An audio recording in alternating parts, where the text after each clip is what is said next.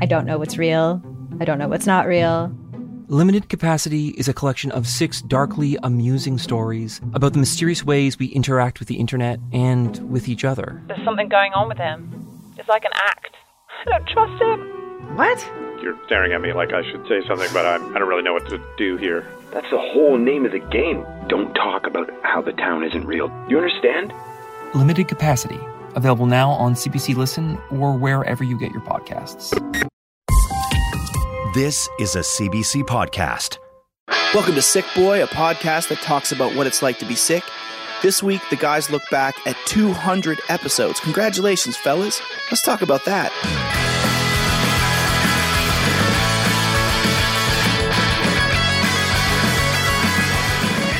Two hundred. Two hundred. 200 Episode. Okay, well, That's it. That's it. well, I that's- thought we that's were all only going to say 200. I don't know why you threw episode in there. How, dude, even after 200 episodes, you can't like take cues. Guys, I, All right. I feel kind of. Just re- just take it again from the top. feels Okay, Here we go. 200. 200 200 episodes. episodes. I hate you guys. Uh, hey, everybody. uh, uh, this is it. We fucking 200 episodes. 200 episodes. I'm sure there's more than 200. I mean, we did, you know, technically we did like those, those, we used to do those like just a routine weekly checkup. checkups or, Yeah, every once in a while. and we've, we've like reposted other people's episodes. I don't know why we called them routine checkups since they were anything but routine. They sound like the checkups that I get. yeah. Well, we, we so basically ended up um, continuing to do them, but we just released them on Patreon. Yeah, that's right. Oh, that's actually, right. that's actually fucking true. And you know what? If you, I mean, you don't have, you don't have to do it. No one's no. There's not. A, there's no gun to your head. No one's. We're not gonna. We're not gonna treat you any differently. But if you wanted to, no, we absolutely will treat you differently because we're giving you shit. we like will treat every month. you. We will treat you slightly differently by giving you special things if you go to Patreon.com. Dude, I feel like Sickboy. once a week I come to you guys and I'm like, hey, um, I was just thinking, can we give this thing to our, our Discord members or our Patreon supporters? And you guys are always like, yeah, that's a great idea. Yeah. And we just give them shit all the time. That's right. Yeah. Uh, because we give you free shit like this every, ev once a week. So Yeah. so we figured, you know, let's give non-free shit to the people that think that they that you know they want to pay for the non-free shit. Yeah. Uh, so anyway, Good we're e- here. Good explanation Thanks. of how that yeah, works. thanks a lot. Uh, 200th episode, which is fucking crazy. That's uh, a lot of episodes. Yeah. I, I don't think. I mean, we technically missed one Monday because it was Christmas Day, and I think we even put something out that Monday, um, uh, like a, a Grinch recording or something. Yeah. Right. The uh, a Dr. Seuss recording. Um, but this is this is this is wild. It's been it's been a wild ride. We. Uh, We've spoken to many different people, people, rock stars, astronauts, everyday normal Joes and Janes. Joe's and Janes. Uh, mostly Joes and Janes. Uh, Mostly but, Joes but we did have a fucking astronaut on, and we did have a rock star on the show. So we that's, did. Wait, that's hold on. cool. Am I? Who am I? Who? Bif Naked. Oh, right. Yeah. yeah. And- and my mom. She's a fucking rock star. And my mom. My mom's a rock star And too. my mom, too. Yeah. Isn't that cool? You know, I was, I was saying to Guys, somebody should I the have other day, my mom on the podcast? Does she have cancer? no, Oh, my mom does. it's not a fucking competition, Brian. Does her son have CF? No. hey guys, you know what? I got hit by a fucking car. Dude, you look well, though. Mom, you- mom of a mom of a of an accident boy. Yeah. right. Uh, well, maybe we'll do it. Maybe okay. someday. Sure. Um, you know what? I was saying. You guys, I don't think you I guys was- are being serious when you say that. I was. I'm uh, 100% serious. I was saying to somebody the other day. I Actually, was your like- mom's a dwarf. We should get her on for that. oh, dude, it's little people. I'm cutting Uh, that part. Sorry, no, sorry, no, no, no, no. Keep that. It's your mo- LP. I know your mother. What I meant to say. She's not an What, LP. what, no, no, what I meant to say was your mother has dwarfism, and I learned that it's not okay to call someone a dwarf. I did on our episode with Jim from Vancouver, who is a LP, a little person, and he we- has dwarfism. Yeah, but we well we asked him what are all the names that like you know in pop culture have come up and you know what is okay to say and what's not okay to say because like sometimes you just don't fucking know and you got to ask the question of what what it is and what's not. Sometimes you fuck up, like I just did right Yeah. there. Guys, I was gonna say it's it's interesting. she doesn't have dwarfism. But, She, uh, fu- she totally does. She's just I- I- really short. Dude, four foot yeah, eight or something. She's. like I'm she's pretty sure she's 4'10". three foot one. She's four ten. So as I was saying, oh, this is Oh, this is- what are you know doing under the desk? She's under the desk. How'd you get down there? You know what? After 200 episodes, nothing has changed. nothing has changed. I still try to get a word in and still can't talk because nobody listens to me. but anyway, I was saying it's really interesting that uh, that we sat down with Jared, both our moms, and uh, and I was telling somebody the other day that that my mom was on the podcast, and they were like, "What was that like?" And I was like, "It was, it was a really great conversation." You know, like I, I talked to my mom about a lot of things that um, we hadn't had open conversations about before, but um, I got to do it with my two best friends, and I was thinking like, how interesting of a dynamic is that? Like, if we weren't recording a podcast, like, would I invite you guys over to my house and be like, hey, I want to talk to my mom about some uh, things that we haven't discussed yet? I'd love for you guys to be there and also to weigh in and Yeah. ask questions too. Primarily her cancer and the way that it scared her to death. I can I can guarantee with one hundred and twenty five percent, no, you would not have done that. But it Yeah. was, and like, but how great was it, right? It was pretty cool. Pretty fucking like awesome. even if Yeah. we even if we didn't release that to uh, as a podcast, like it would have been so cool to have that experience. well, I know- felt really good because she's basically a, a second mommy for Yeah. me. Yeah. It would have been sick if we made that just Patreon exclusive content. Uh, by the way, if you're interested in our Patreon, patreon.com slash sickboy, uh, it's, you know, it's actually one of the things that's been keeping us going for the last 200 episodes. Yeah, I was we- gonna say, I, yeah, that's like that's like one of the big, biggest things that's been going for us in the past four years. Is like, travel. Yeah. Listen, we've we've gone to we've been to we've taken this podcast, and I I honestly in a million years never would have imagined that this would have been a thing. But we have been to Los Angeles. We've been to Austin, Texas. We've been to New York. We've been Toronto? to almost I think almost every province. Uh, Not quite. We've missed Saskatchewan and Manitoba, the Yukon, Northwest Territories, those Newfoundland. are territories, bro. Yeah, but- it's all the same. Territories at Newfoundland. we're gonna be in it. Newfoundland, and But we're gonna be in Newfoundland soon. We have a lot of travel coming up in, in September, and I know that this fall is going to be pretty big for us. And we're also looking Yeah. to add more um, more stops on on uh, for the for the shows that we have coming up. So How about how about in the next like w- within the next like three or four weeks, we put together a list of all of our show dates and what we're doing, and well, we, we, put it out to we the world. can, we can say where we're hoping to be. now, now let's do it. Let's do it another time. Well, we we for a little bit we were saying on our Patreon that we would go and do a live show in the city where the most patrons were coming from. So you know, like if you guys really want us to come to places like Washington D.C., which there is apparently a lot of noise about, A lot of noise. then then I hope there's a lot of Right. Patreon support. I really would love to go to all of the um, like memorial and historical places. Guys, in DC. what's Where, the- where's all my Japanese listeners? I want to go to Japan. Guys, so after 200 episodes, I want to ask you two, um, uh, and then really quickly after this, I want to do an update with our very first guest ever. Um, but what are the what is the biggest thing that you guys have each taken away from this show, from recording 200 conversations with people who live with illnesses? It's definitely changed the way that I speak to people, the way that I communicate with people, the way that I read. Um, in gen- like the like your ability to my read ability, words. my ability to read, yeah, has gone up. now my ability to read like um, somebody else's body language. I mean, like yes, there's there's all the stuff of like learning about different illnesses and learning about uh, you know. I, I think there's like a sense of empathy that comes with the type the, t- the types of conversations that we have with people and stuff like that.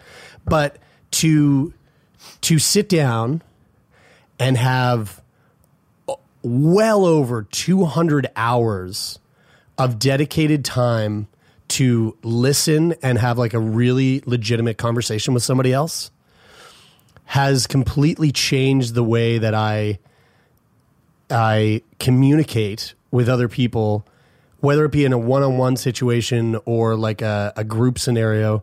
Like for example i'm out having some drinks with pals and then uh, somebody somebody that i don't know who is a mutual friend with someone within the group sits down and i start to have a conversation with this brand new person that i've never met in my entire life. Those interactions are completely different. Mm-hmm. And eh, I think on I, I think that that's one of the biggest things that I'm grateful for in in having this podcast and having had this experience because I think it just allows it, it like gives me this opportunity to really make the most out of the time that I spend with people while I'm alive.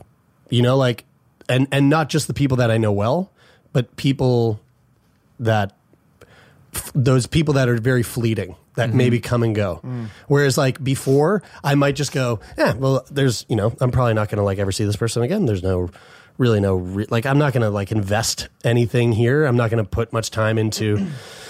Yeah, I mean, I'll, I'll chat with them, but like some idle chat, it's stuff that really means nothing. But now it's like, no, fuck that. I want to like, I want to, I want to, I want to peer into your soul It's crazy, right? because even if I never see you again, I truly do hope that we both never forget this experience. But that's what it's like when we when we like you you learn the potential of the value of an hour of conversation or of or of like a 15 minute conversation you know? Massive like potential. you, you you start to understand like how well you can really get to know someone when you cut through the bullshit when you open up and be vulnerable and and Yeah. actually get to like having real authentic conversation like Yeah. it, it only takes a little bit of time to like really feel like you're getting to know someone yeah. Mm.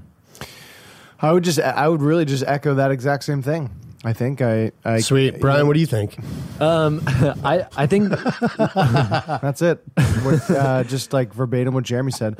No, I, I, re- um, ba- basically, like I, I, the, where you said something there, Jerry, where you said something about the body language, and I find that being able to, being able to see and tell when somebody feels cool with talking about real shit.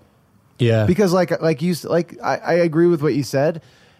Sometimes you don't get that vibe from people that they want to go there, and and um, I'll sort of like respect that if I feel like that's what that's what I'm that's how I'm feeling about it. That's what I'm getting from them that they don't want to you know go deep on anything kind of existential or philosophical or something like that because, because that's where that's where I usually want to go in conversations um, and but being able to tell whether they do or they don't, and especially when they do, of not feeling like you are you are out of out of turn or out of out of touch with taking it to a more a more sort of not serious but like more profound More meaningful. more meaningful in mm-hmm. Yeah. conversation Yeah.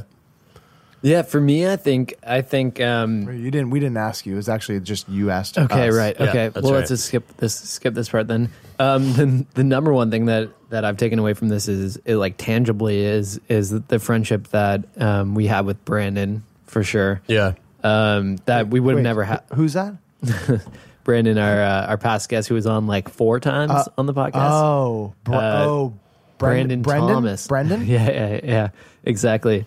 Um, love you Bran. For sure for sure that was definitely like the like one tangible takeaway from this. Like that wouldn't have happened if it if it wasn't for the show. Um, but the other thing is that i find that i'm more i try to be more appreciative and i try to be more um, open and vulnerable talking about my feelings. Like i i noticed that um, over the last like four years talking about feelings and having like the word feelings and talking about how I appreciate things, like it comes up way more in my vocabulary because I think I'm, and sometimes, sometimes to the point where it can be like a little bit annoying almost for the for the people who are close to me in my life, um, because I think I'm always like hyper concerned about like, oh, I don't want to leave like this stone unturned. Like I.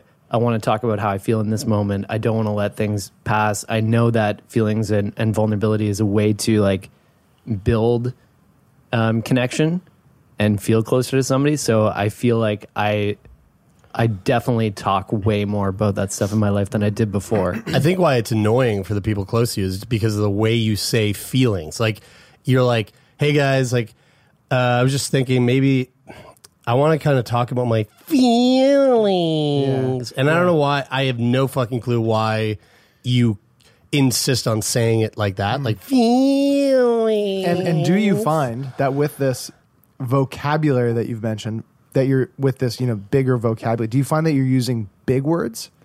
Big words. Yeah. I'm always talking about my feelings. And I, whi- I whine about them a lot. You I, do, I'm usually pretty whiny. So Big words. Um, cool. Well, I mean, so what we're kind of doing with today's episode is we're doing a little update uh, with past guests, and uh, we've we've talked to a few of our past guests. Uh, we're gonna hear, uh, some, uh, hopefully, some like s- sort of. We're really flying by the seat of our pants here. This episode's due in like a couple days. Um, but uh, just to roll this along, I know you wanted a little update from me.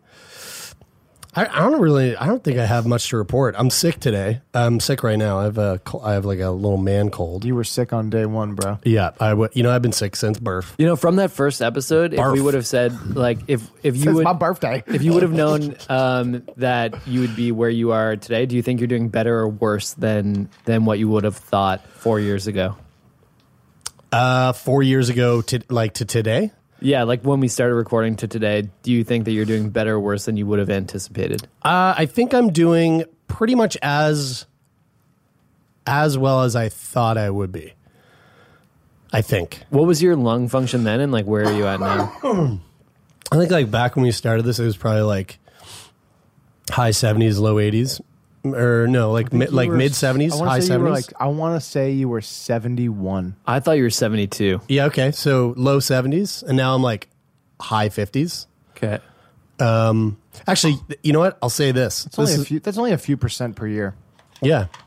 Um, I will bad. say uh, I will say this. Um, since the inception, Since and- or since? since Street Street Street You said in Street. He in, said uh, since, didn't he? in Ju- Julia's episode when you were like Quebec. What, how do you say Quebec? Quebec. Quebec. Quebec. And then you were like, I say it. I say Quebec. I say street. Yeah, Street Street. It's so funny that you said that. again. Um, so since I the inception of the podcast, That hurts my um, feelings yeah. when you say it like that. uh, um, I early days I was like talking about how I didn't want to get um, lung transplant, and then like if that day came, and then John Granton came on the show and he was like, "I'm gonna change your mind," and then he didn't really change my mind, but he made me think a little differently about it. But then also since then we've we've talked to people on the show and we've met people through the show who have gone and had lung transplants. Some people have had their second lung transplants. Some people have had their third set of lung, like third lung transplant. Very rare. Very rare, but someone, someone that uh, that we like don't know, but know through secondhand. Um, and I've spoke with his sister has done that, and our friend Jamie, just recently, Jamie Keeping, Just got some lungs. just got some lungs. Have you seen the photos of her on Instagram? uh, I, one, I saw one with like she was all tubed up. Yeah. Now there's a, there was another one. It was like this was me last week. This is me today, and she's fucking standing out in the sun like with her arms in the air. No. Yeah, dude. Oh, sweet. So seeing shit like that totally has transformed my thoughts on what that process m- may be like. Because I think I had a very like uh, n- um, nihilistic view and like pessimistic view on the the potential outcomes of a, a double lung transplant.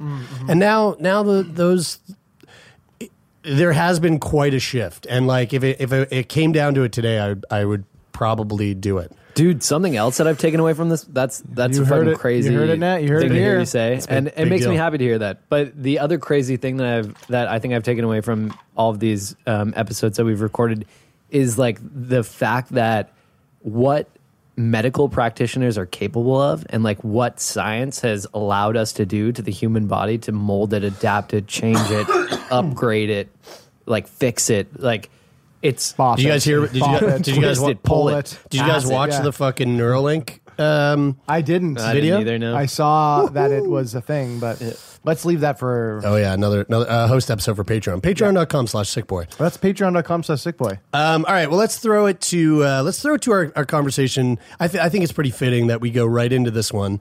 Uh, 100 episodes ago, we sat down with um, a man who holds two titles.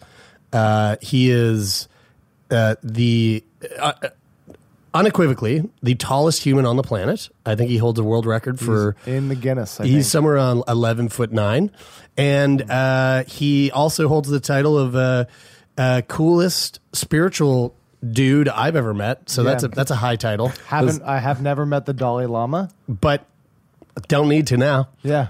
Uh, his name is David McGinley, and he was our 100th episode guest. We brought him back into the studio to hear what's been new in his life and and how he's been involved in our life since that episode. And uh, we we think the world of him, and we thank him for taking time to come in and hang out. And uh, hope you enjoy this. Stick around because when it's over, uh, we're gonna we're gonna go hear from some other past guests. So we'll see you all on the other side. There's no commercials, so you don't, you, just, it'll just go right into it. Yep. I, I mean, for today, there's none. Tomorrow, who knows?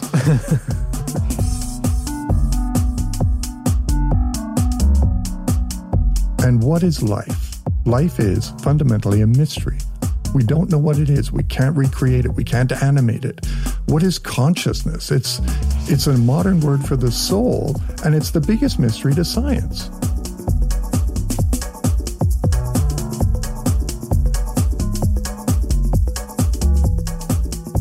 This is really cool because you, the last time we had you on the show, David, it was episode 100. And 100 episodes later, Here you are. You're back on. I'm honored. This is very cool. This is very cool. I mean, it's really cool for us. Yeah. Um, uh, but it's been so for those of you who didn't listen. Actually, I would I would like highly recommend going back 100 episodes if you have not listened to it. It was it's to this day it's one of my favorite conversations I think we've ever had on the show. Yeah. It might be the one that I recommend people listen to the most. It's Yeah. definitely one of the people's favorites. Yeah, sure. absolutely. And there was a lot that actually came out of that that episode of, of us meeting. Yeah. Um, you know, longtime uh, friend of of of ours, and and and you know, like all star guest of the show, Brandon. Brandon. um, had uh, you know gotten sick. He had passed away. This was after we had met you and had you on the show, and you uh, you were at his funeral. You had uh, what, what do you call that? Like officiated? Yeah, I was the officiant at his funeral and uh, also provided spiritual support to his parents. Right. Um, at his bedside uh, the night he died. and it was an astonishing privilege filled with a mystical connection to, uh, to the great beyond, as well as this profound anchor of love. The hallway in the hospital was crowded with, with people who were pouring love into the room. And uh, he was demonstrating, even through an unconscious state, that he was perfectly safe and perfectly connected uh, because even though he hadn't spoken for weeks and they were at his side, uh, there was this moment when he just started mumbling in his unconscious state, uh, saying his grandmother's name, whom he loved, who had passed on uh, some time before. And then another night, he was saying his sister's name, who died before he was born. And so it was like this welcoming party was was emanated out and just grazing his soul and touching him, and and he was going to be perfectly safe, and it brought profound peace. And they wondered, you know, when's it going to happen? Everyone is hanging on that. And the big thing was his brother was arriving from out in Calgary. And uh, will he make it? Will he make it? And of course he made it. He hung on for his brother because they were so close. And uh, his brother was able to say goodbye and love him to the core. And that was the most beautiful, profound spiritual homework.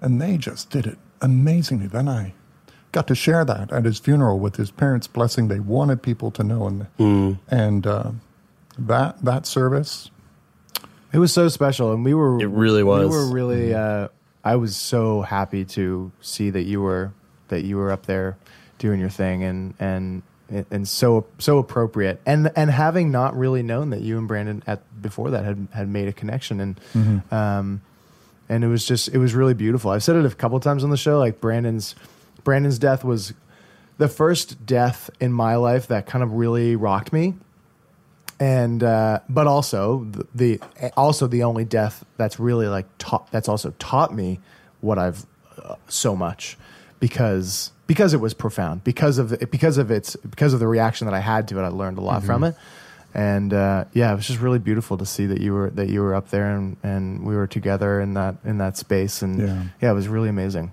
And here we were able to use death to amplify life and love and the homework of the soul. Right? Mm-hmm. Everybody got it. Yeah. This is mm. this is independent of any religious tradition. This is what healthy spirituality should point to, and um, what he did beautifully. How he embraced life, how he lived it to the core. How uh, how he his attitude in facing suffering, and he used that to connect even more to other people. How did you and how did you and Brandon connect? He wanted to uh, meet me because of you guys. Uh, he heard bo- the podcast, Yeah. and uh, he wanted to meet me. He knew he was dying, and um, uh, his his mom had read my book, and uh, so I was away though. And uh, when I returned, um, he was unconscious. But they called me, and I went to the hospital and really got to know his family. Yeah, it was it was beautiful. Amazing. Yeah. it was uh, it was a really fun. Like I have to. I also have to give you props, Brian, because that wedding, or that wedding, that uh, that funeral um, uh, was. It. I remember when we arrived and and you know trying to find a seat. It was so packed. It was so so busy. They had like they had these overflow rooms. All the overflow rooms were filled up. The hallway was filled up, and we were trying to find like seating um, and we sat down and, and it all started and it was very um, I, personally for me there, were- there was a it was i was feeling very somber i was feeling very heavy um, i i was i was you know overwhelmed with emotion uh, as as one might expect. And there was a couple you know david you got up said a few words. Somebody else in, within the family got up said some words. And then Brian, you stood up and you cracked the whole thing off with a joke, which uh, you just, you, I think David was like, Brian, come on up. And then you walked up and you said, Thank you, High Priest. Yes. And and if people don't know this, um, David is eight foot eleven, um, and so it like immediately everyone was just, it you know, dying laughing. But then you you kind of continued that, you continued to offer that space for people to to give in to the the you know the the emotion of of um of like releasing that that energy through laughter. Mm-hmm. You were and brilliant. it it really was. And it was Thanks, and guys. and then from that moment forward because it wasn't the end of the funeral there there was much more to it to it or the service rather um it that sort of continued on. You know the next person that came up and spoke Yeah. it, it was like they had permission to also be a little light and find levity and allow allow that space for people to you know embrace that. And i don't know it was just it was a really like special moment because i know i know that brandon if he was if he was somewhere looking down in that moment would have been like thank you brian thank Yeah. you for that Yeah. You Because know? he, wa- I mean, he was so uh, obviously Brandon was such a close friend of ours, and and we met him through doing the show, and he was a, oh, a huge fan of the show, and he he he came on uh, on several episodes, and and yeah, it would just it was per, it was it's I find that rarely, rarely you hear that people say, "Oh, when I have my funeral, I want it to be this celebration. I want it to be light." But I find that they rarely are that way, even if somebody kind of wanted it to be that way, because because they don't they they're not they a lot of times they're not the one that get to organize it. It's you know somebody else or their family or, s- or So, Brian, did you feel that when you got up? Yeah, yeah, d- absolutely. And it was um, it w- for me that I dealt with that transition of emotions um, before the funeral happened because for a couple days leading up, I remember Brandon's mom asked me if I would be interested in saying anything, and. It, uh, like frankly, I was trying to deal with the sadness so much that I was wasn't sure if I wanted to, but I just knew like Right. she's asked me. He's one of my best friends. Like how how could I not? And when I was thinking about what I wanted to say, I thought like if I'm going to go up there and be prepared, I'm going to have to sit with these emotions that I'm thinking about in lead up to this. So rather than you know sitting in this like sad and heavy space in the build up to that, why not reflect on some of the happy moments, the funny moments that we shared together? Because like our our foundation was built on the relation, the foundation of our relationship was built on like laughter and having fun and hanging out together. So why not talk about stuff like that? Like why does it have to be sad when we go and remember our friends or our loved ones like that when they pass on? The grief is all the richer when it's mingled with laughter. When there is a full spectrum of our humanity uh, connected, we're vulnerable, we're, authentic, we're authentic, and uh, we're receiving a gift of of Brandon through your words, through our laughter and our tears, and Mm-hmm. and it just makes it such a deep and memorable experience. Does it? Did it feel almost like? Did it kind of feel? You know, if you you make a plan to go to the gym or whatever, and then like leading up to it, you're kind of like, oh, I don't really want to, Mhm. and then you do it, and you're like, I'm so glad I did. Yeah, absolutely. And I, I had a really interesting um, whole pr- like Taylor. You mentioned that Brandon was kind of like the first person that that you've lost in your life that was kind of held that that amount of space in your heart, and like it was it was kind of challenging to deal with. And I similarly felt the same thing, um, but I was fortunate enough to like go and see Brandon um, the day before he he he died, and I remember getting the call in the morning, and having the ability to go and like say everything I wanted to him before he was gone gave me this like ability the next day. So like I ended up getting the call from his mom in, in the morning at like five o'clock or a text from her. And uh, so I was calling all of our friends and delivering that news sucks. Like when you tell your friends that another one of your friends has passed away, it's it's really hard. Um, but like it, it was so weird trying to manage my emotions during those phone calls and and that whole build up and right up to the funeral, it was like there was just this profound sadness that we we had to sit with for so long that it just felt like finally once I was able to go up there and, and talk and like make light not make light but like find laughter in the situation and and and find that release emotionally, it was like so much easier than it was almost like a, a, a chapter of the grieving process had ended and a new one opened up. And like there's there's still been moments uh, i find for me um like meditation and and even shavasana and in yoga practice that's when my emotions tend to come out. And like there are a number of yoga classes that i took over the the next few months where i would just be lying there at the end and all of a sudden my like eyes would explode with tears Mm. and it was just like God, that sounds painful. that that that sadness would always would would come back up it's not like it's not like i i like closed the door on that on that chapter of grieving but it felt like things definitely shifted after So the funeral The ritual of a memorial service, the practice of meditation, they're all meant to clear out the emotional cholesterol, which builds in us from the unspoken words of love, of tenderness, also of pain and of anger. And these clog us to the point when we don't even have a vocabulary that's accurate. So the body speaks it for us in tears in aches, in migraines, right? And uh, sometimes it bursts out in rage and, uh, and, and absolute sorrow. So all of it is um, um, a way of engaging with the deconstruction of ego identity. Now, that's what death and dying does, and that's what meditation does. Uh, the, who we think we are in this world is a necessary experiment. But what we actually are, of course, from the spiritual perspective, is this unique manifestation of the underlying consciousness from which all of reality emanates and is sustained. Brandon, as he moved into death and suffering, elegantly danced with the deconstruction of ego identity. He did it without too much resistance, as far as I could understand. Uh, But when we're meditating, we're doing it on purpose. We're not waiting Mm. for suffering to come to us. Mm. When we're doing yoga, you're doing it through the body's wisdom, right? This is profoundly difficult, essential stuff. We can postpone it as long as we want, but it's good. we're going to have to do Right. it sometime. Yeah. Yeah.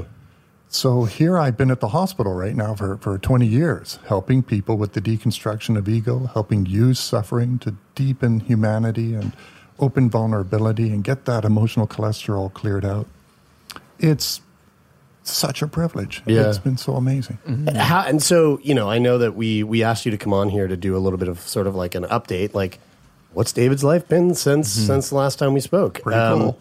Yeah, and it's been it's been you've I mean you've uh, you had a, a, a your book was released. It was number one briefly there on Amazon. Um, you you won an award for the book as well. The Nautilus Book Award is given to books that make a significant change in the consciousness of humanity. And right, I um, holy shit, That's, That's super. No small feat. Yeah, that- that's a really cool The only other the only other winners have been the Bible, uh, the right. Bhagavad Gita. well, I, I hate it, it sounds like bragging, but uh, who got this award? I had to look it up, and I was like, Right. whoa, Eckhart Tolle, Deepak Chopra, the Dalai Lama, David Suzuki. David Suzuki. Yeah. What? Wow, Yeah. good company. Yeah. Who else? Let's see. What? Uh, uh, I don't read. I don't know any of these people. hey, Naomi Wolf. That's cool. Jeremy's looking at that list, going, Thich Nhat Hanh? "Oh, this is nobody here is of of, of significance." Yeah. I don't know. That is pretty amazing. But sorry, so the, what I was what I was getting around to was, um, uh, you know, all this work that you're you're doing um, and that you have done for the last twenty years. Um, I I'm a, I I think it's safe to say you've probably had to do this work for yourself because one thing that we did touch on your episode was you where the, a lot of this stemmed from was your experience with cancer. Yeah. Now, did your cancer come back? Did you have another cancer scare? I had a cancer scare. It didn't come back. I was exhibiting the symptoms, Okay. and uh, they were pretty accurate and consistent to the tumor. Uh, but when I went to do the test, um, my, my levels were clear, I wonder what what's going on here. So we continue to test and watch. Uh, I'm chalking it up to dehydration, actually. Really? and uh, and some stress. Dehydrate. I'm telling you, water. Immediately made me want to just take Yeah. a big swig of water. Yeah, everybody. it- why, when talking about water on a podcast, it's just like talking about yawning on a podcast. You, you're just going to start yawning, or you're just going to grab for your water. But it, it, it that is an issue that I think is is It's an epidemic. It, it is an epidemic, and I don't think it's an issue that people like take seriously or think about enough. It's like a it's like the apple a day theory, you know. It's it's like if you just like, you know, Except like far more legit. far more far more important. But Yeah. so so what what did dehydration do to you to like make you exhibit those Um, symptoms? hypoxia or um, um, dizziness, uh, cramps in the stomach, uh, some confusion, uh, some a bit of disorientation. Uh, um, began a racing heart, felt very warm, um, and uh, so I, I actually started to pass out. And I was in a public space, so I kneeled down and I pretended to tie my shoe and Oh, wow. just br- pull, breathe into it, breathe into it, stay with it. And then I went and got two Gatorade and I drank them. And uh, I was actually about to fly. I had just gotten through U.S. Customs, and I was about to fly down to the states. I thought you were I thought you meant like you were about to fly because you were jacked up on Gatorade sugar. No, no. and you're like So I, I canceled the flight. I said, okay, Oh, good I'm not- move. I'm not feeling good. And that was a really good move. So um, from this, well, I'm, I'm pretty sure I'm okay, but I did discover there's a new test for my cancer, which is difficult to detect. And previously, whenever I did my testing, I had to avoid my favorite things like chocolate and caffeine and vanilla, and it's just great. And now with the new test, I can just binge on chocolate and everything. It's, it's great. so we'll we'll test again in three months and see how the levels are. So it- Yeah, right. because of now, are you are you always on a three month, or is it because you had that that you're on a three month? Three month. I'm usually on one year uh, Okay. every year. Yeah. But I'm pretty sure things are cool, and I just didn't take care of myself. Yeah, I mean, honestly, like that's the thing with with not drinking water is people Yeah. people don't realize that the their energy levels will drop, their you know their mood will be all out of whack. Um, but in your case, that's I mean that's like an extreme. That's Yeah. pretty extreme. When I got tuned into de- to dehydration, when I got tuned into being hydrated like on a regular basis and sort of changed my drinking, my water drinking habits, uh, I am so sensitive to dehydration now. Like because we really don't like it's far more common to for dehydration dehydration to to manifest in some ex- like an extreme way after a prolonged period of time maybe of not drinking enough water Whereas, na- and that, but that would have been the case with me like you know six seven years ago, and now if I don't drink enough water in a day, like by the by the evening, my body's telling me like loud and clear, you need to drink some water asap. Like it, it's it's there's a fatigue that comes over me that is Yeah. that is uh, it's very specific, and I know it right away. Um, another uh, little update. Um, you were presenting at the International Association for Near Death Studies. Yeah. This is a conference. About 400 people get together every year from around the world, and most of them have had a glimpse of the other side and come back. Wow. Yeah. And uh, Have you watched the OA? I've been watching it. I've just started it. Okay. Yeah. Is that kind of what the deal is with the OA? So Because you've been telling me to watch it, and I haven't. Yeah, and and the, I watched the first episode, uh, like I don't know when it first came out, and and it didn't really, it didn't catch me. I was like, man, okay. never watched any of the other episodes, and then I was uh, I was in this w- really weird scenario where I was spending time with Anderson Cooper, and I wanted to know what he. I was like, "What are you watching? Like, what do you what do you love to?" He's a huge consumer of media, and he was like, "The OA is probably one of the best things I've ever watched," and I was like, "Really?"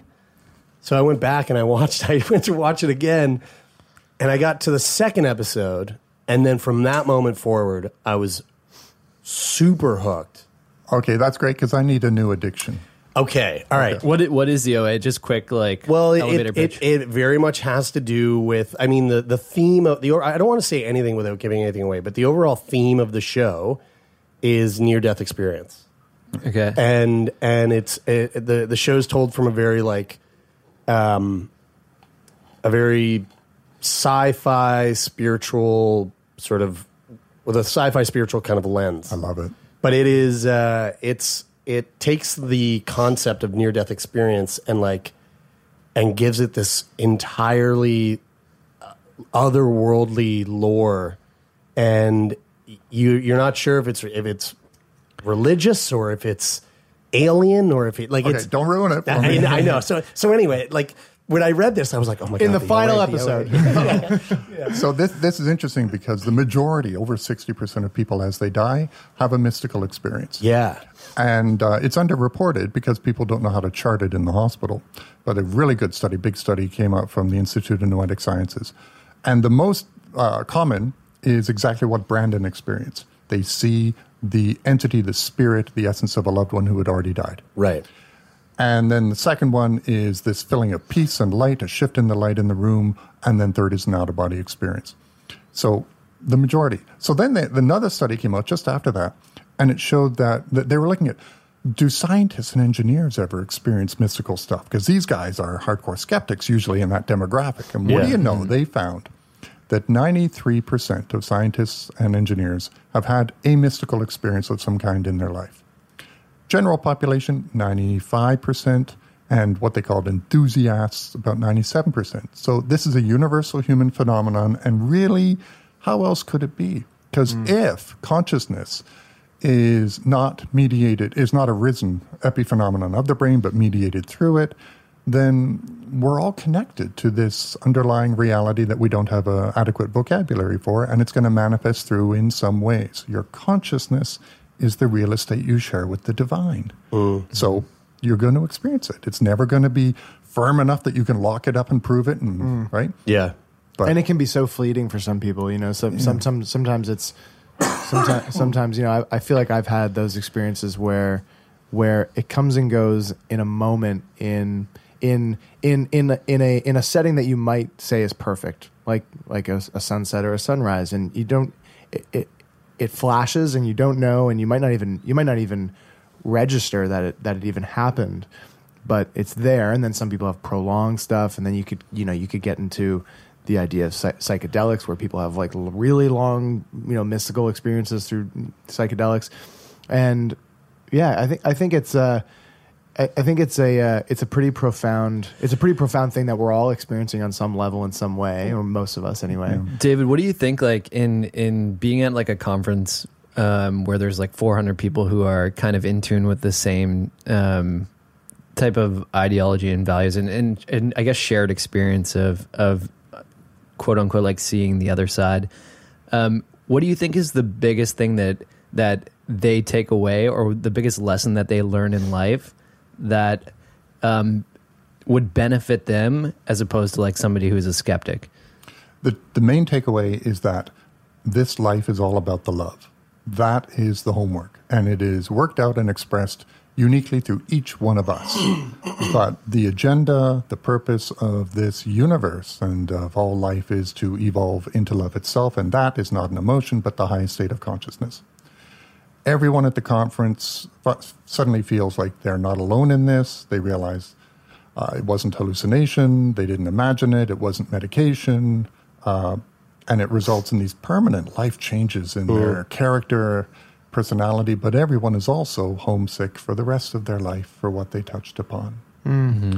And so you get hundreds of people in a room who've seen the other side, and you do a meditation, and everyone just ends up crying. What were you doing? What were you presenting on there? I'm. It, it's coming up in uh, next month. I'm going down, and I'm presenting on the unfinished love stories of life and how having a near-death experience um, affirms that the love stories do indeed continue in a radically different way. Uh, what do you mean by that? Love stories like uh, uh, between individuals or? Yeah, how when we love, our consciousness actually begins to be entwined with another person's, Mhm. and that resonance is and harmony continues even despite distance, and um, that is the uh, the universal love story of the divine is is part is is that overall project, and how it cannot help but continue because on the other side, only love is real, and everything Mm. that is not of love is forgiven and fades away. And that's what we know of those initial stages of the afterlife. Who knows what's further beyond that? Uh, and everybody comes back with that agenda. They want to work on that love Yeah. for themselves, for the planet, for for each other. But it doesn't make us good at that. If Mhm. anything, these experiences mess us up. Right. And we fumble through this world trying to figure out why am I here? What how am I supposed to do this? Think of your favorite one hit wonder, Or that overpriced toy your parents would never let you have? or that TV show that no one else remembers because it was canceled way too soon. Now, what if we could fix it? I'm Franchesca Ramsey. And I'm DeLon Grant. And after 20 years of friendship, we are now hosting a new nostalgia podcast called Let Me Fix It. Each episode, we'll dig into our favorite celebrities, shows, and brands of yesteryear, and then imagine what it would take to repackage them for relevance today. Think of our show as an intervention, but with way less stakes. So, subscribe to Let Me Fix It wherever you get your favorite podcasts. Well, you mentioned the you mentioned that the the th- one of the things that people at a conference like this feel really heavily is the idea that they're not alone anymore, which when you sort of like strip everything back, no matter what it is, whether we're talking about uh, an ex- a near death experience and and and you know the wild nature of what somebody can go through when, when they have that, or or being a part of a gym, or being like uh, you know somebody who loves to lift weights or go for bike rides or do yoga it's like when you go and do that thing and you realize that there's other people that are there to do the same thing that you are it provides the basis for your community and you Mhm. feel that togetherness and that welcomeness and that you're all sharing this common goal which i think is is is a method of intertwining people's consciousness you know, whether it's Yeah. on this like really profound level or very kind of su- sorry sort sort of superficial level but it's there in some way and community you know provides that ability to feel like we're really doing something with our with our lives and we're doing it with others as well and that provides like m- more meaning or more profundity is that is that the word for for, for, for being profound and leads to an increase uh, congruency and harmonic resonance of reality itself.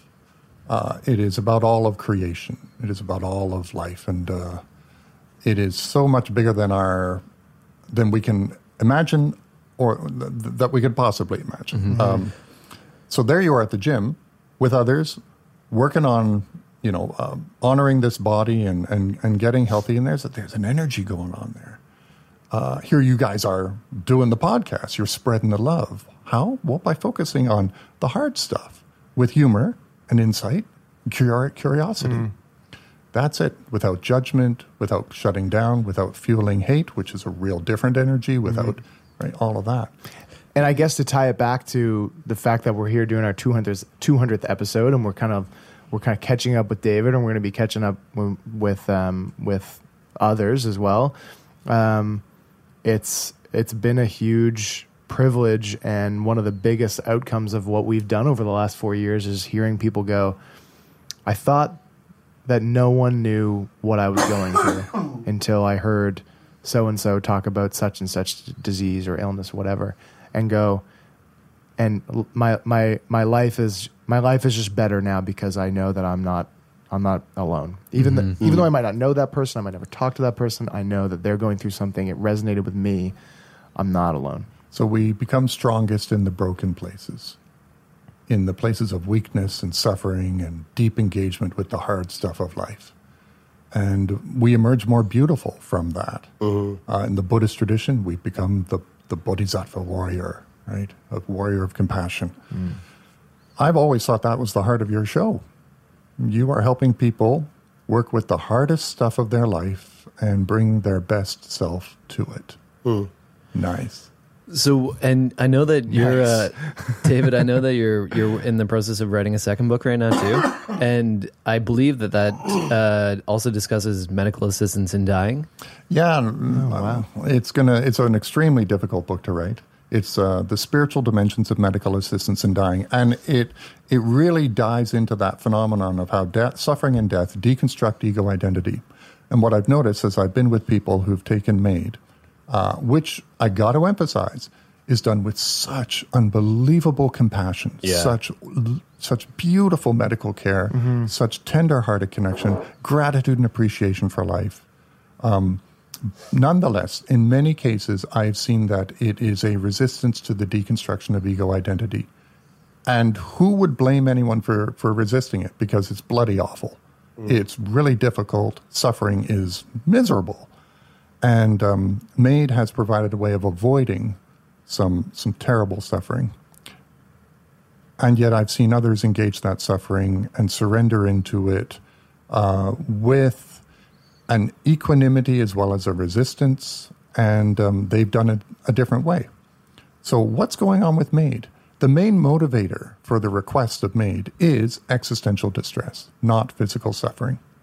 Yet, existential distress is not being adequately screened or supported, and there aren't enough counselors to help a person work with it. And that's across the healthcare spectrum, not just palliative care. Do you mean that from a, from the perspective of, like, from an existential perspective?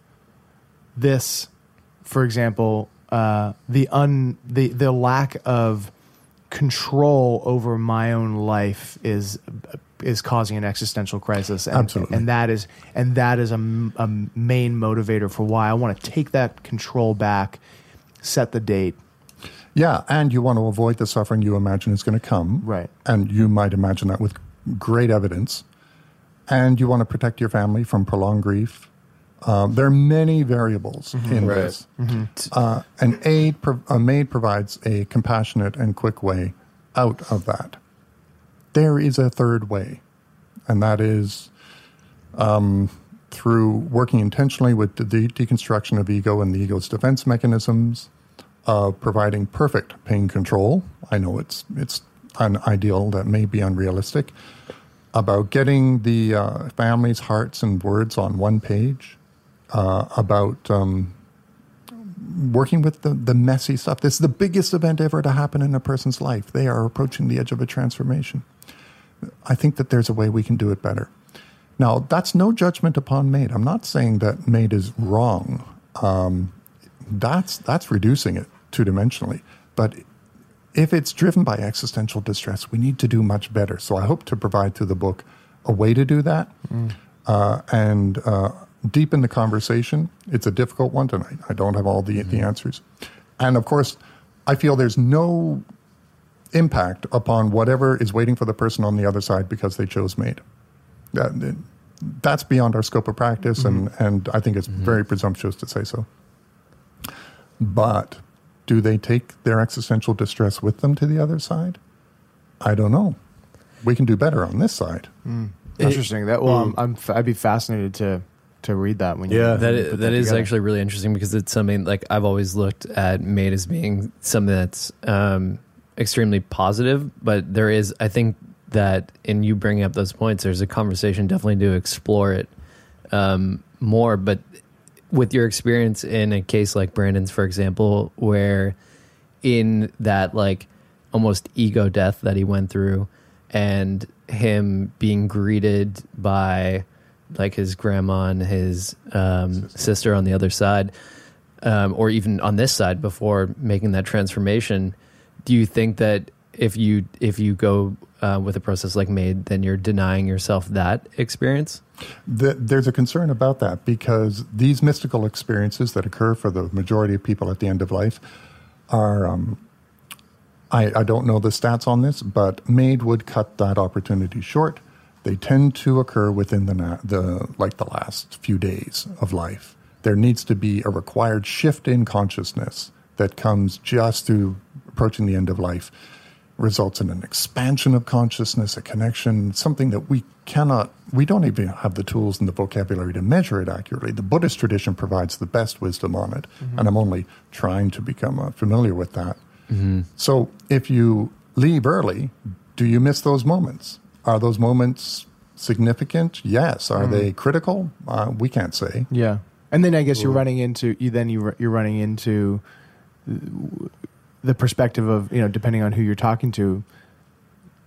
Does it go with you? Does it d- d- if you if, if it stays with you? If that existential distress stays with you, then where where where it where is it going? Because where are you going? And who know? Like Yeah. that whole like. Mm. Well, if it stays with you, does it does it matter? Does it does continue it on into the next chapter? you right? know? Yeah. Is, is there a next? cha- Is there or is there not? And, Yeah. You know, So, there in the Buddhist tradition, the state of your consciousness, releasing into suffering, becoming compassionate through it, is critical, very important at the end of life. In the Christian tradition, I don't think it is as much. There's this emphasis on the grace of God, and Yeah. you know that, that'll take care of. So, there are very different perspectives on this.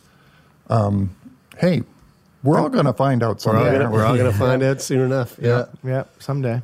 Well, this is uh, I I I love having you on the show. I think we could have you on the show uh, uh, much more sooner than the next hundred episodes. I think so, too. There's always something to talk Holy about. shit! It's been two years. Isn't that wild? Um, so I, I I would love to get you on again at some point and, and maybe just kind of dive even deeper into Maybe this kind of stuff. 250 next Yeah, time. yeah, sure, and go full on. Yeah, um, but this was this was a real treat. It was nice to have you in the studio and, and catch back up. It is my pleasure. So good to see you guys. And for all the listeners out there, hey, if you want to do your spiritual homework, focus on the love. You're going to be the wisest person possible. Mm-hmm. There you go.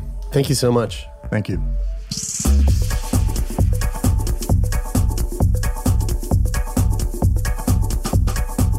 Well, that was awesome talking to David again. It was. And now we are going to throw it over to some speed round updates some, from some past guests that uh, that sent us emails over the last few days and let us know how they're doing. We're going to kick it off with Joanne. She was on episode 22. She talked to us about miscarriages that she's had in the past, and uh, no shit, she has a baby now. Um, that is incredible, uh, but she still faces a lot of challenges with pregnancies. But since being on the podcast, she has found an awesome community to talk about that. On episode 25, we spoke to Lisa, who has lupus. Um, but actually, the update that she sent us is that she doesn't actually have lupus and she has uh, an, a kind of form of Ehlers Danlos syndrome. Jesse Heyman from episode 94. Jesse, a dear friend of ours, uh, he talked to us about grief uh, after losing uh, a dear and close cousin of his. He still continues to work with his grief on that. Uh, but we want to give a huge shout out to Jesse with some of the the real life uh, social uh, job work that he does with Jack.org and an initiative called Be There, which we'll be sharing more information with our our audience later on because we're going to have a partnership with them. But we'll tell you all about it then. Um, up next, we're going to throw to a conversation that we had with uh, Patrick Vannon from the episode No Colon Still Rolling. Um, we actually spoke to Patrick yesterday and heard about what he's up to now.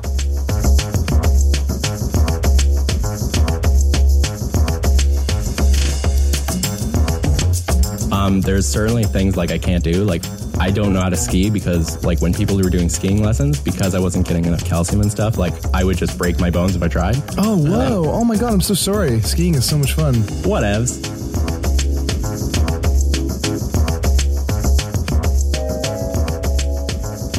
Patrick, man, what the fuck's going on? How's life, buddy?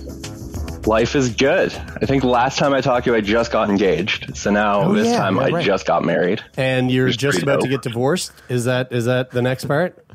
Well, we're looking to buy a house, so we'll see. yeah, Yeah, it's, it's all downhill from here, make, man. Make that make that really big life financial decision and see how it pans out, and then you'll really know. Oh, dude, I'm I'm optimistic for you. I, I just I feel like everything will work out. Yeah, Brian's Yeah, on it'll the, be fine. Brian's on the positive side of the 50-50.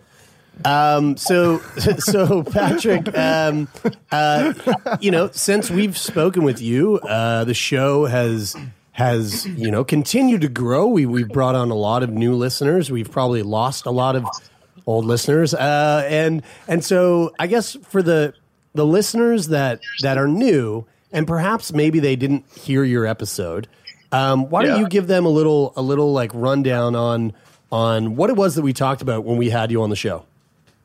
All right. So what we talked about was I have, or I was born with a condition called Hirschsprung's, which means the ganglion cells in my large intestine, and in my case, small intestine as well, were not functioning. They didn't develop properly. So most of my gut was just dead on arrival, useless. So they took out everything but a meter. So with that, I can't absorb anything. Um, well, I can absorb like 10% of what I can eat, which is barely anything. Um, I shit into a bag, which is dope. And I have an IV, which gives me all of the nutrients I need to live. So it's pretty important. Um, yeah. So I get Yeah. bags of liquid that have nutrients, hydration fluid, all that overnight every day for nine hours now. I think last time I talked to you was 10. I keep kind of shrinking it down because I'm lazy. You know, uh, Jeremy. Um, so I just I just listened back to your episode um, earlier today, Patrick, and and one of the things that stood out to me was how heavily Jeremy um, compared you to a to a dog. Yeah, Um, to a dog. Definitely. He definitely thought I was a dog with my dog like intestines. and because you only, I mean, I mean, you- I, I still feel that way. It's very And dog puppy dog smile. He basically said he he said something along the lines of, "Are you a are, are you like a dog where you just eat your food and you immediately just shit it out right right Which I replied yes. Yes, 100%. And then Before I even leave the restaurant, I leave the food there. it was it was it was quite a uh, it was quite a, a little trip down memory lane, and I realized that it since since our episode with you, how far I have come personally with my understanding of the human body because I didn't even know what a fucking colon was when we talked to you. Whoa, I- really? I thought it was like a sack. Wow. That, a lot like- of people don't. That like hung out in the digestive system somewhere, or at the end, near the end of the digestive system, and then you know you kind of tuned us up to to to what it is and how it's kind of just you know it's basically just your fucking intestines and part of your intestines. It's intestines. surprising how many people like don't know what's inside them. I know, right? It like we are the mo- like we are these wonderful machines, but we're we are no different than our fucking phones. We're like I I don't know, it just works, and I just look at it and it's cool, it's pretty. like, but we don't like who the fuck knows how our phones work really. I really. can have sex with it, and Basic. I can run I don't know with what a spleen does. I know I have one. I know it's probably. I think it's inflamed, which I'm is why I can't snowboard. I think it's But, uh. I don't know what it does. So you should It just just, said ask don't somebody pop to it. take it out. But uh, but Patrick, I've I've heard that you were getting into other like uh, uh, low impact activities like yoga. Um, Mm. was that uh, was that inspired by the time that you sat down with three yoga teachers and talked about your colon? Yeah. One of my doctors was like, you should do some like light exercise for like muscle kind of memory and shit like that. Just, you know, so you can be somewhat active because that's healthy. Yeah. So I was like, okay, yoga's pretty cool, like kind of zen and shit. Let's do something relaxing so I don't have to like stress out about it. So I think it was like on a holiday Monday, I was like, okay, let's go to like a yoga class with my fiance at the time. And I was like, let's just do something chill. It was beginner's yoga. I was ready and I was like, I was into it. I was totally into it. I was having a great time. And then I felt something weird in my shirt. I was like, that's weird. Do I have like a pulled thread? That's that keeps hitting my nip in a weird way. So like mid cobra pose is what I'm pretty sure it's called. Um, I looked into my shirt and noticed that the IV, which is supposed to be firmly and securely implanted into my vein, Oh no. was just kind of hanging out oh no. in my shirt, just attached to the basically little piece of tape that I have no. to keep it in me. Oh fuck me. Jesus. Wait, So wait, wait, wait, then wait, wait, wait, wait, wait, wait, wait. Where is this? Where is this IV? Like, where is it on your body? Where is it stuck in you? It's in my like upper left. I think at the time it was maybe the upper right side, basically where my like clavicle is. Oh fuck me. That- Oh, I know that's a weird area. I don't like that. Makes me feel weird. I don't like. yeah, so I, I Wait, like that- got up. Sorry, what were you saying? I was gonna say, does that like bleed? Well, that's what I thought it would do. So I like busted out of the yoga class like the most freaked out person in the world. I think the yoga teacher was like, "What the fuck's wrong with this kid?" Um, and then I'm like holding my chest, expecting like just blood to be gushing out. There was nothing. Oh, that's good. So I just look like this crazy guy who's holding his like collarbone, and like I have some guy who I guess was like a like a nurse at this gym was like, "Are you okay? Are you having like a heart attack?" And I'm like, "No, things are just falling out of me." and he's like, "What?" And I had to, like, so I ran kind of back into the door and like waved to my fiance to like get the fuck out because I was like, "We need to go." I, I love how much of a this guy's, like, distraction this is ju- for the rest of the class. yeah, I totally ruined everybody's day. I think I never went back to that specific class. Um, but yeah, I like ran out. I'm like holding my chest, trying to get my fiance, and this guy who's like super well intentioned was just like following me, asking me just like, "What's going on? Like, why do you have an IV in your chest? Are you able to work out?" And I'm like, "Well, I guess not." like and he's like he wanted to help so bad but i was like i just need to call my doctor who surprisingly like just picked up and he was like oh yoga really so i went all the way over to uh, the hospital because i was like this is necessary to live so i was like listen it was like beginners yoga and he's like okay sure you got to come into the hospital because obviously if it's the one thing that gives me nutrients and hydration kind of important Oh god. yeah, so the uh, the triage nurse looking at me is like, "You have no problems. Why are you here?" Um, and then I just hold up the line that's supposed to be inside of me because I'm carrying it around like some type of trophy. and she looks at me and she's like, "That's not supposed to just come out of you." I was like, "Well, thanks for Duh. the tip. Yeah. hot hot tip there." and then she's like, "What did you do to like pull that out of you? Because that should be like." cemented in. Like, does that hurt? I'm like, no, it just fell out, which apparently never happens. Never happens that it just kind of slips out. And like, it's not like you were playing contact sports; you were doing yoga. Yeah, it's so lovely. yeah, it So was lovely. yoga. So I was like, and everybody who I talked told was told at like the ER and everything. I was like, I was doing yoga, and they're like, uh huh, yeah, They were like, you were doing, you were in the sex swing again, weren't you? yeah. th- I'm pretty sure somebody thought I was like in a sex swing or something. somebody was like, "Were you doing like backflips?" I'm like, I don't know what yoga you've been to, but I'm never doing that one. rarely a part, ra- rarely a part of the of the routine. It sounds almost like you've got no colon and you're still rolling. Hey, oh, There you go. that was the title of the episode, Perfect. wasn't it? Yeah, fuck It yeah. was. All right, Nice one, thanks, Patrick. Right there. Yeah, nice one, Brian. That's how we're gonna. great. That's how we're gonna wrap up each one of our each one- e- every call is just by. It sounds like you are. Yeah, and the of Insert episode. title of episode. That might get some weird shit going on. Your titles are weird. Dude, how funny is Patrick? He is hilarious. Uh, abs- an absolute treat to talk to. Absolute. So let's uh, quickly go back to some more speedrun updates before we hear from another past guest. Um, I want to first tell you about our friend Sarah, who uh, had fertility issues. And this was episode 104. Sarah actually had one miscarriage and five separate failed fertility treatments. And after all of those experiences, I'm happy to tell you that she is a mom. She adopted two beautiful kids. We've been keeping in touch with her, and things are going great.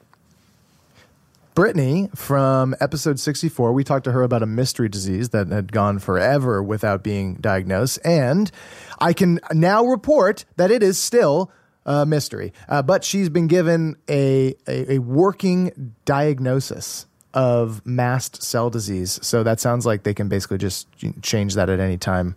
I think so, yeah. Yeah. Well, good luck. She also has a. Uh, a uh, an allergy to latex, which uh, made her realize why uh, having sex has always sucked, and uh, now her sex life is great. From episode 36, we talked to Rob Spence, aka the Eyeborg. Um, Rob is actually making crazy LED prosthetic eyes right now, and he wanted everybody to know that he's doing it because, in his words, it's fucking cool. Lindsay, who we spoke to about meditation, she owns the Flotation Center here in Halifax. Big shout out to Lindsay. Uh, she said, and, and I quote, has reached a level of self actualization where she no longer walks on earth, but rather floats. Let's uh, now hear from past guest Julia Orlick. Depends on the day. Like some days I'm just so frustrated by it. I am so fed up, angry, um, really, really not good with him. And then there are other days where I'm super compassionate and I'm able to have those conversations and take them a lot more lightly. Hey, Julia. Hey, can I just tell you something real quick? Yeah, absolutely. Tell away. I was listening to a podcast earlier this afternoon, and at the end, it was I don't normally listen to this one. It was just really random because one of my friends was being interviewed on it, and I listened to it. And at the end, she goes, "Yeah, you know, I listen to this podcast all the time. They're super awesome. It's Sickboy," and I was like, "So funny! Oh, that's awesome. It was so awesome to What's hear." the uh, what? Now that you plugged our show on our show, um, why don't we plug the show that you were listening to? What What was the podcast? yeah. Um, so I, it's, I'm pretty sure it's called the Alpha Female Podcast, but I'm not too sure because I don't listen to that one Oh, that it's often. with, um, just because I, I only did it. Robin, right? Ro- yeah, yeah, yeah. Okay, that that was her, Robin. I don't know her last name, but anyway, it was super funny. I was just because one of my friends was being interviewed on it, so that's why I listened. And at the end, she was saying how well you guys do your Patreon like things at the end. Sweet. And so she was saying she wants to implement more of that. Well, you know what? Yeah. That, that actually reminds me. Um, we uh, you can go go on over to patreon.com slash sickboy and uh, there's Actually- lots of really great perks. Actually, on over there right now. Jeremy. The actual well, and then you can you can Yeah. relay this on to your friend. The actual secret ingredient to having a really strong Patreon is shaming everyone who No, that is not true. everyone everyone who does it. uh, so so Julia, um, it's great to uh, it's great to catch up with you. Um, but the, the interesting thing, so we're doing this like 200th episode, um, where where we're going back and talking to guests and doing this update for our listeners on how they're doing. But the interesting thing is that Yeah. when you know like update shows. Um, this isn't the first time that somebody's done an uh, an update show. Actually, in fact, the last guest that we were just talking to referred to Oprah's like "Where Are They Now" episode, and uh, that's kind of what we're doing. But Mhm. like, but the thing is, is that when we talk to our guests, like they're they're for the most part dealing with living with an illness, um, and sometimes updates on living with an illness like aren't necessarily good things. The more that time passes, the kind of more challenging Yeah. a situation might get. So, I think that that's quite apparent in the um, situation that you're dealing with. So, you were on the podcast to talk about. Uh, the episode title was "Your Your or My Forgetful Father," and we were talking about your um, experience in dealing with your dad's um, Alzheimer's and dementia. So, um, Yeah. it, it's not like I guess a progress update isn't necessarily um, an exciting or good thing to talk about. Um, what is that? What has the experience been like since you've been on the show? Like what what's been going on in in your world? Yeah, so I was thinking about this too, and I wish I could say, like, oh, everything's better now, it's all sorted out, but that's just not the nature of this illness, unfortunately. Like, it doesn't get better, it just gets worse over time. So, um, yeah, I mean, since I was last on the podcast, I think um, there's been a lot, like, for me personally, of just acceptance going on. So, you know, I- mean, I feel like I had a lot of resistance before to the illness and to the fact that it, it was actually happening. And, um, you know, I didn't want to look at the reality of that. But since then, you kind of have no choice. You have to. So um, it's obviously apparent in my day to day life. And, um, I think something that I'm really starting to realize too is just how much it wears you down over time. And, um, you know, when I talked to you guys, it wasn't new, but um, it was like newly diagnosed and, and all those things. So now I've really been living with it for the past while. And it just, when you're dealing with something like Alzheimer's or dementia, it really, really wears you down. And it's a progressive thing. Right. It's like it's Um, like that. Uh, You yeah. mentioned you mentioned that you mentioned on the episode like that constant ask, like re-asking of questions, like like saying repeating Yeah. things over and over and over again. I imagine that like that in itself Absolutely. like can become a lot, especially the longer that that goes on. Um, but I also know that Absolutely, you yeah. did have the opportunity, and I think we talked about this at the at the end of last episode when uh, you had a trip coming up. So you've been on that trip now. um, where you went to New Oh, yeah. Zealand. Um, what was that like? It was such a contrast to what my life's been right now. So I went on that trip and um, just really experienced total freedom, like freedom like I've never ever felt before because I didn't have to take care of anyone. I didn't have to plan anything. Like we literally just drove. So we got in our car and decided the day of what we wanted to do. And so it was just this experience of total, complete freedom. And then, you know, I feel like when you, anytime you travel in general, you're kind of on a high and then you get back home and it's just like super intense and you kind of go into a down phase. So, um, it just, if anything, showed me like how much of a contrast there is between that total freedom of travel and stuff and then coming back to something like this where you're caregiving constantly and it's just such a huge um, shift. But that was amazing. It was exactly what i needed to like completely detach. And although you know i still felt a lot of guilt um, that comes with kind of feeling like you're abandoning someone or, or leaving someone to fend for themselves. He was taken care of by like other family members, Yeah. but still, I, I, I Um, think there was- I think that's. yeah. I mean, I understand how like naturally there would be some guilt there, but I think it is so vitally important, and and I I can I can tell that you would agree with me in that if you know you are going to be someone who's taking on this role of like. Uh, you know, one of the primary caretakers for someone in your family where you know that you, you know that out of the love you have for this person, you want to be there. Um, you want to be able to provide support and help for this person. Uh, but in knowing that you are going to take on that role, there is also so much to be said for finding a balance and finding ways to decompress or finding ways to, you know, maybe in this case, prep yourself for what is to come. Um, because if we don't if we don't do that, if we don't take the time that we need as as caretakers to take care of ourselves, then what's the fucking point? You know, like what is the point of being a Oh caretaker if you're not even Yeah. if you ha- don't have the ability to take care of yourself?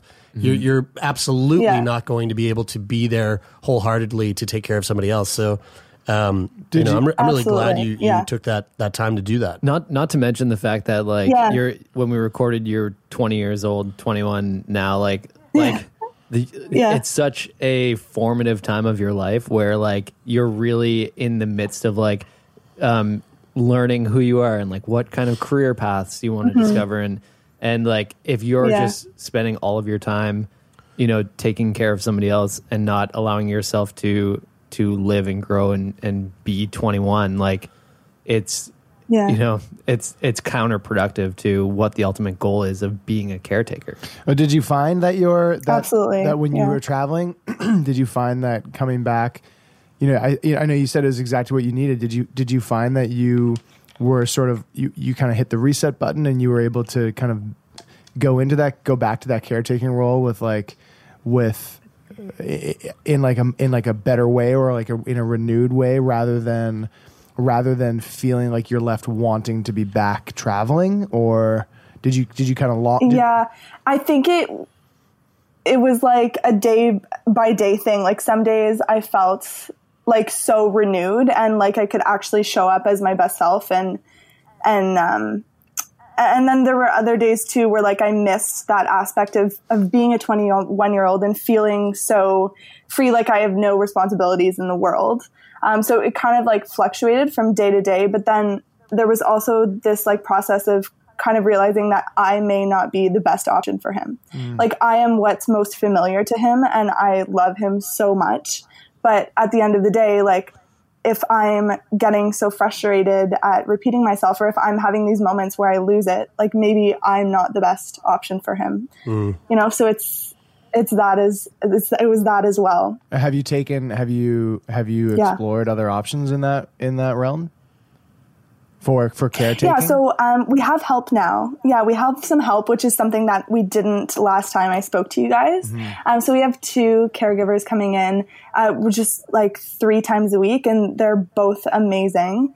Um, such such kind people, and like for anyone who who actually does caretake, like I just do it because I've been put in this situation, but. Um, and because it's a family member and I want to be there and, and support. But for people who actually do this as like their job, I just bow down to them so much. They're amazing and they have so much compassion and and love and warmth. And so we do have help coming in um, those couple of days a week now, and then um, starting to put him in. Uh, it's called respite in um, in on the Quebec side. So it's just like putting him in a home for um, different periods of time, so that we get a little bit of a break. And and uh, so that the first time that he was in one of uh, those or in respite, that was I think that was last weekend too. Yeah, last week. Yeah, last weekend. So um, how was that? Like, and what's that experience like? Can you tell us a little bit about that? Yeah. um, so I again like I need to I, I feel like I need to explore like more different types of homes and stuff because there's so many different ones.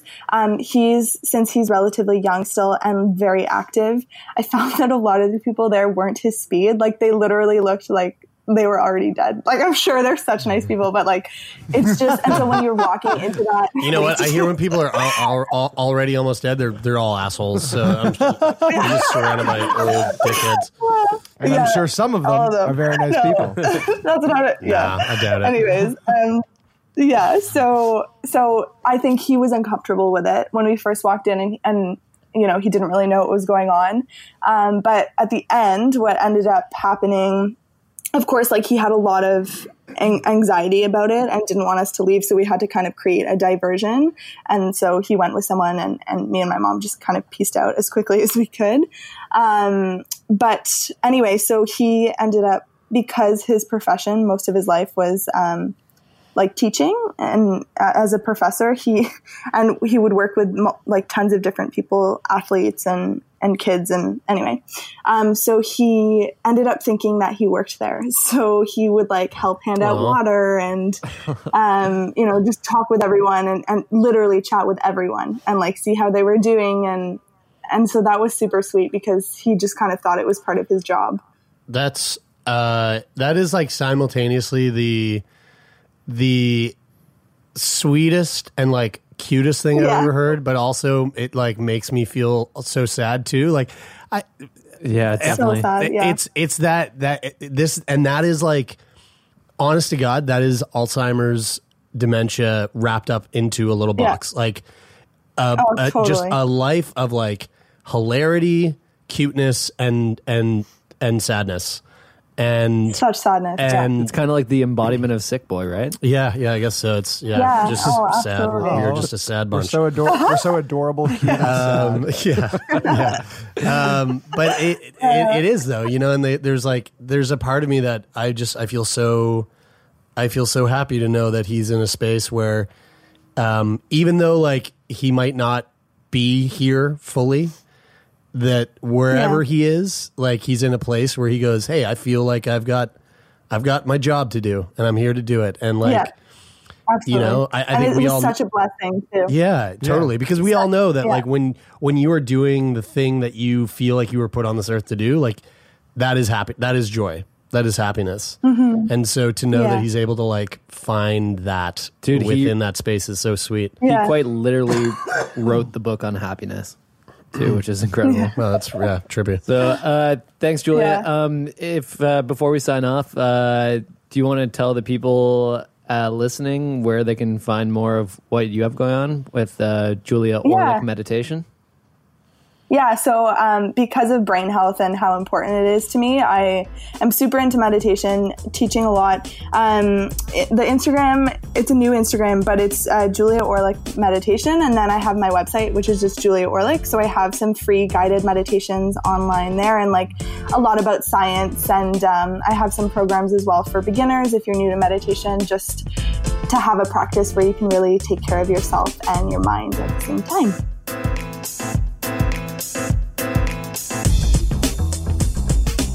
Man, it was really great to uh, to talk with with Julia again, man. Sometimes you forget how awesome it is that we've met so many fucking awesome people. Yeah, and uh, the thing I love about Julia is she's just like so incredibly mature and switched on, especially for her, her age. Oh yeah, big time. That's crazy. Big time. Um, and uh, and dementia and Alzheimer's. What a what a fascinating disease. Mm-hmm. We had a few other updates sent our way from past guests. So right now, you're going to hear from Fiona from episode 93 with Addison's disease and Brandy from episode 23 on transgender.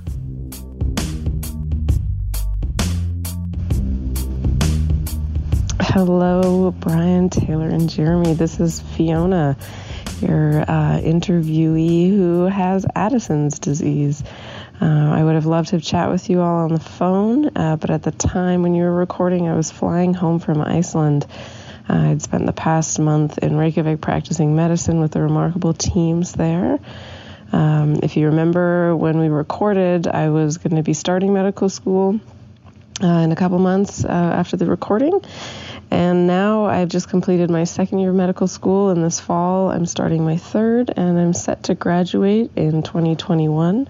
I'm absolutely loving it every day, even when it is trying to crush me. Um, I'm very, very honored to work in medicine, and my heart couldn't possibly be any fuller to have the privilege of working in this field. Um, remember how I told you about how people with Addison's have to take daily doses of mineralocorticoids and cortisol because our adrenals don't make those hormones anymore? Well, I got a fun fact for you.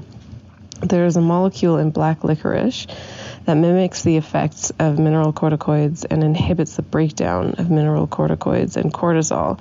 So, mineralocorticoids are the ones that uh, keep your blood pressure elevated, and um, black licorice is the candy in Iceland that grocery store shelves are packed with it.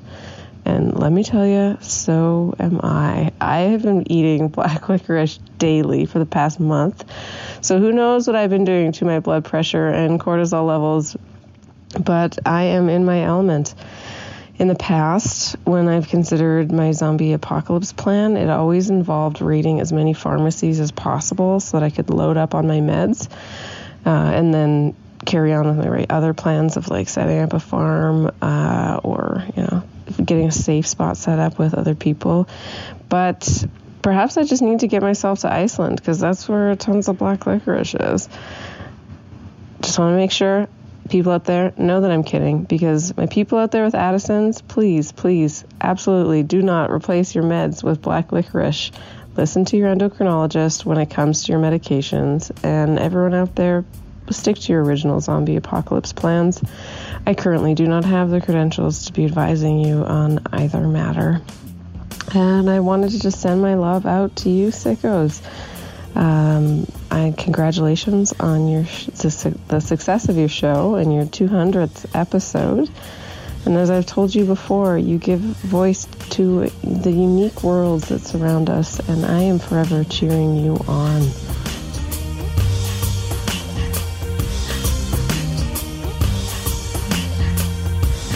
Hey guys, so a little bit has changed since I was last on the show. I spent the last few years really internalizing my insecurities and how I can, you know, overcome them. And a lot of them had to do with me being in a transitional period in my life. And I felt like it's come to an end and that this transition that I was going through was more so an evolution of who I was meant to be. And I started breaking down, you know, what I cling to as femininity and when I clung to as masculinity. And for so long, I put that masculinity aside and, and tried to hide it because it's not what society wanted to see and it's not what I wanted to project onto society. But I realized that in order for me to be the best me, I have to embrace all of me. So I decided to, you know, lose my bra, to start wearing clothing that really just spoke to me as opposed to something that would, you know, enhance my femininity, just so I could be more comfortable in me. And I just feel like through all that, I've kind of come to terms that my life wasn't, you know, in a transition. And I feel like the label of a trans woman just didn't apply to me because I do love my body, every part of it. So I've, I think I'm just a little more non binary. And he, she doesn't really matter. When this whole thing started, I was just, you know, doing makeup and wearing clothes that made me feel the most like me. And when other people started seeing that, they were like, oh my God, well, you know what? You must be transgender. So I was, you know, in this lazy river and I kind of just went with it and went with the projection that everyone, in direction, I should say, that everyone kind of pointed me in. And it just took me a really, really long time to break that down and to realize that, like, looking back at, like, you know, myself as a child when this whole thing started, is that it was never really about the parts for me. It was just about self expression. And uh, so that's just about it. I, I'm keeping my dick, guys. Now, before we wrap it up, guys, we wanted to throw it over to a few awesome and beautiful heartfelt messages from our patrons over on patreon.com. Hi, this is Kat from Calgary, Alberta. My name is Alvilde. I'm 22 and I'm from Trondheim, Norway. Hi, this is Megan, and the reason why I subscribe on Patreon to Sickboy Podcast is because I believe in what this podcast is doing in terms of breaking down stigma. Honestly, as a sick person that likes to face and laugh at the absurdity of life, I've never I never met anybody before I found Sickboy that also liked to do that and that's honestly why I give you guys money every month. It amazes me that everybody on earth goes through some kind of illness or disease and it's often not talked about. Um, it's taboo and it makes people uncomfortable. And uh, these three guys bring humor and lightness to things that are oftentimes super serious. It has taught me to appreciate every day more because you never know what happens tomorrow. I'm a patron of Sickboy because it's one of the funniest podcasts I've ever heard while still being educational. Congratulations, Brian, Taylor, and Jeremy, for your 200th Sickboy episode. Well, fuck. Well, I agree. Yeah. You know, 200 episodes. Let Do you guys want to do 200 more? Absolutely. All right. Yeah, I think let's do at least 200 more. Well, we we at least have a number of more coming up because we got all those trips coming up in the in the year. Yeah. Which uh, we'll announce. We'll announce that in the coming weeks. did we mention? Did we mention that we do Patreon? Uh, we did. I, I don't know if we I don't know if we did, but I was gonna say that you know like at, at one point during this journey, you know, we teamed up with a, a podcast network and we were really exploring all these different avenues of how we could best um, share this message. Mm-hmm. Um, but recently, we've we've taken full uh, control back over that, and you know, we're just really trying to make this happen, um, spread this message, and grow this by ourselves. Um, and I think we we can't really do that without the support of our Patreon members. That's yeah. Right. Yeah, you guys have been uh, you guys have been amazing since the very beginning, and all the times that I've jokingly shamed people who don't support us. Um, I don't know why I use the word joking. I wasn't really joking, but I do, but I do love all of you who listen and uh, and support us or listen, uh, and we love you. So uh, if you want more information, it's all there on the site. Go to patreon.com slash sickboy. Sorry, what was that? Patreon.com slash sickboy. Sorry, I didn't quite catch it. Patreon.com slash sickboy. Um, and also, it's a big help for all the people you know that have done it in Canada, at least. Uh, the numbers, uh, the ratings and reviews on on Apple Podcasts is actually fucking significant. It's huge. Right, review and subscribe. There's so many of them, and uh, they're they're some of them are really funny. Some of them are just some some people hate us. Um, and so, if you hate us, if you love us, if you if you're really in between, don't really care, go let us know. Uh, Honestly, especially if you hate us, because those are so fucking They're- funny to read. Just give us five stars and then tell us how much you hate us. yeah, us. like someone roast us hard on Yeah, iTunes. uh, and oh, that's really funny. It's really funny to think about that. Uh, Brian's high. no, I'm not. but uh, good one. It makes my feelings But, uh, feel but, uh, away. but I was gonna say, uh, honestly, we we really couldn't do this uh, every week if it wasn't for the support and help from Donovan, the meerkat slash CPAP Morgan. That's right. Um, Donovan spends a lot of late nights on Sundays, uh, making sure that the episodes are ready to roll out every single Monday morning. So I think um, that for this week, for the special, let's make it sound like um, uh, we were celebrating with fireworks, dude. I was gonna say that, but but but uh, we but but we fucked up. Then they They went backfired. really They back, yeah, they backfired. And there's like there's and there's a- screaming Yeah, yeah. children. There's a ton of people that just Yeah. really didn't take it well. Yeah. Uh, and and uh, the ambulance. You hear the ambulances? Here they come. Uh, it's gonna take. Oh my god! It's what? Oh my god! What mayhem! What chaos! Oh my God, it's so it's this is basically- actually making me feel a little a little bit scarred. It's really jarring. Now people are gonna just turn off the episode. Oh Jesus! Sounds like a ground attack. Is Oh my happening. god! Whoa, Donovan! Wait, yeah, Donovan, don't take it there. Whoa, was that an F F-18 that just flew overhead? Hey, what's happening? Is it well, so world? So the, the Russians are coming. It's Okay. state, state of emergency. This, this totally turned into Red Dawn. Oh fuck! Uh, all right, we're running out of time here. Uh, that is it for this week. I'm Brian. I'm Taylor. I'm Jeremy, and this is Sick Boy.